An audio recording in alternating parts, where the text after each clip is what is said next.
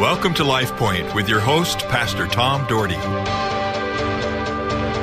Hey, folks, thanks for joining me again today. Starting a new week, it's going to be a great week. I think this is the last week of legislature, uh, so my chaplainship should be over this Friday unless something gets dragged on. I hope it doesn't, but I guess you all know because you'll follow the news. But uh, it'll sure free my time up more and and more time for radio and getting things together.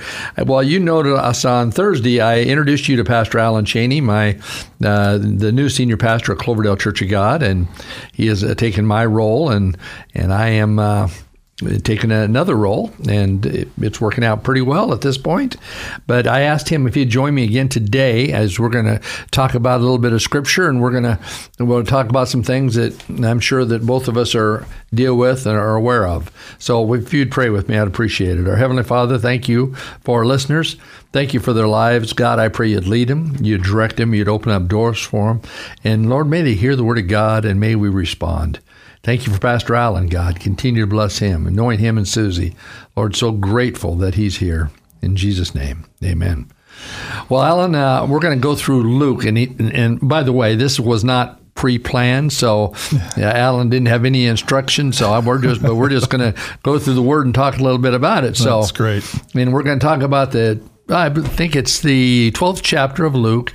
I'm going to start with verse twenty-two, and then we'll we'll talk as we go said, Then Jesus said to his disciples, Therefore I tell you, do not worry about your life, what you will eat, or about your body, what you will wear. Life is more than food, and the body more than clothes. Consider the ravens. They do not sow or reap, they have no storeroom or barn, yet God is able, uh, and God, you're much more valuable than the birds. I can't even read, Alan. There we go. See, I'm getting old. Uh, who of you, by worrying, can add a single hour to life? Since you cannot do this very little thing, why do you worry about the rest? Consider how the lilies grow. They do not labor or spin. Yet I tell you, not even Solomon in all his splendor was dressed like one of these.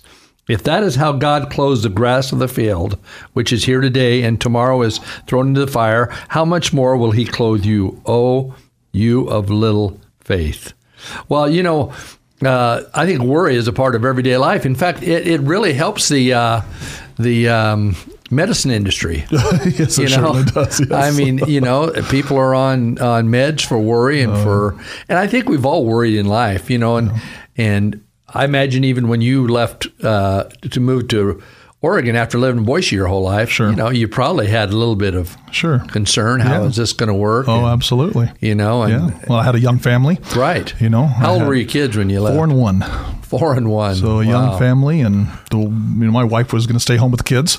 Yeah. Um, so and uh, no no easy housing available in Reedsport at that time. Right. Um, homes were flying off the market, um, and so yeah, there was a little bit of stress. There was a little worry associated, even though I knew God had called me to that. Right. And so that certainly um, made it possible for me to work through that stress and worry.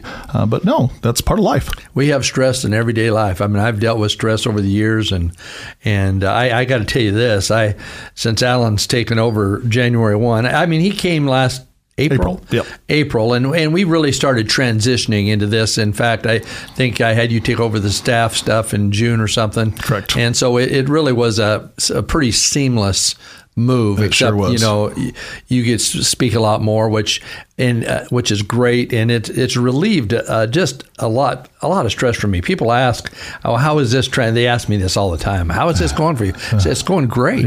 I'm doing what I like to do. Good. I'm doing what I think I'm good at doing, and what God has called me to do. And uh, when I when I get to the weekend, I am not stressed at all.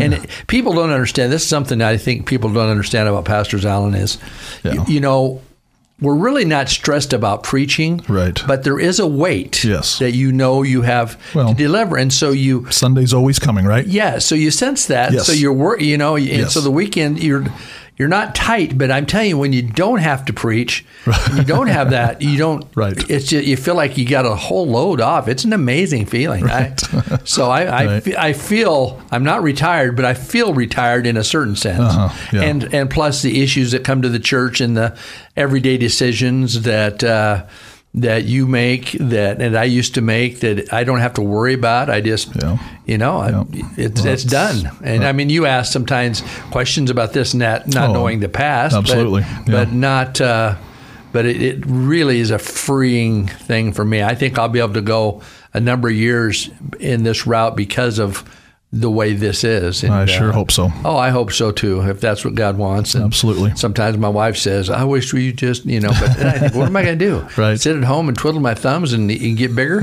you know, that's all I need to do is get bigger. I did, no, I want to serve as long as I can, and Amen. as long as I be effective. Amen. You know, if I'm Yep. not effective. Yep. Give me the boot, man. Give me the boot, you know, and, and put on your cowboy boots and, uh, you know, Yeah. uh, let her fly, the old field goal days, you know. but anyway, and so he talks about worry. Uh, uh, Dr. Luke talks about worry. And, you know, as he talked to his disciples, and they're talking to the disciples about this, he says, you know, concerning the ravens, man, I feed the birds. Yeah. I take care of the flowers. I take care of what Yeah. you're a human. my- You're my, I created you. Yeah. Am I not going to take care of you? Yeah. Yeah. And so, That's an interesting passage because I think, in one sense, that command there at the very beginning where you read, do not worry. I mean, I take that as a command that Jesus is saying, do not worry. Then he backs it up with these examples saying, if I'm going to take care uh, of the birds of the air and if I am going to take care of the lilies of the field, um, then how much more am I going to take care of you? Now, that that is uh, a a faith uh, test that we all are going to experience and i really believe at times that's what worry can be is it can either be debilitating like you mentioned people are on all kinds of meds Yeah. uh, for anxiety and Yeah. stress and worry um, so we've got a choice are we going to worry are we going to panic or are we going to pray are we going to fret and stress about the things of this life which there are many um, or are we going to trust god that he's going to fulfill his promises in our life and uh, you know when you walk with the lord for any length of time at all you realize god is faithful to his promises. And so when he gives us a command like this that says do not worry which seems like yeah okay god. Yeah. how, how am i going to do not worry? Are you serious? Um, i don't i don't think that's possible. God would never give us a command if he then does not also give us the ability to fulfill it. He doesn't ask us to do something that he won't help us do. And so that's what's incredibly helpful to me to remember when i read that passage is that um, if if i'm worrying to the point of it's really holding me back from what um, i should be doing then i'm i'm starting to cross that line of not trusting god and, and his promises and i need to get back to that right. And you've done well with that because, uh, I, as you well know, I bring up things from time to time that, that, that worry me. And you say, I've got, don't worry about this. It- It's time. this will be, you- you're always telling me that, you know, hey, just leave it, you know, virtually let it go. I've, you know, I've, I've got things in control and this and that. And I, you know, I mean, you are, you're very confident in just handling things and saying, look, I, there's no reason to fret about it. Yeah. You know, and that's, Well- and I, I tend to fret sometimes.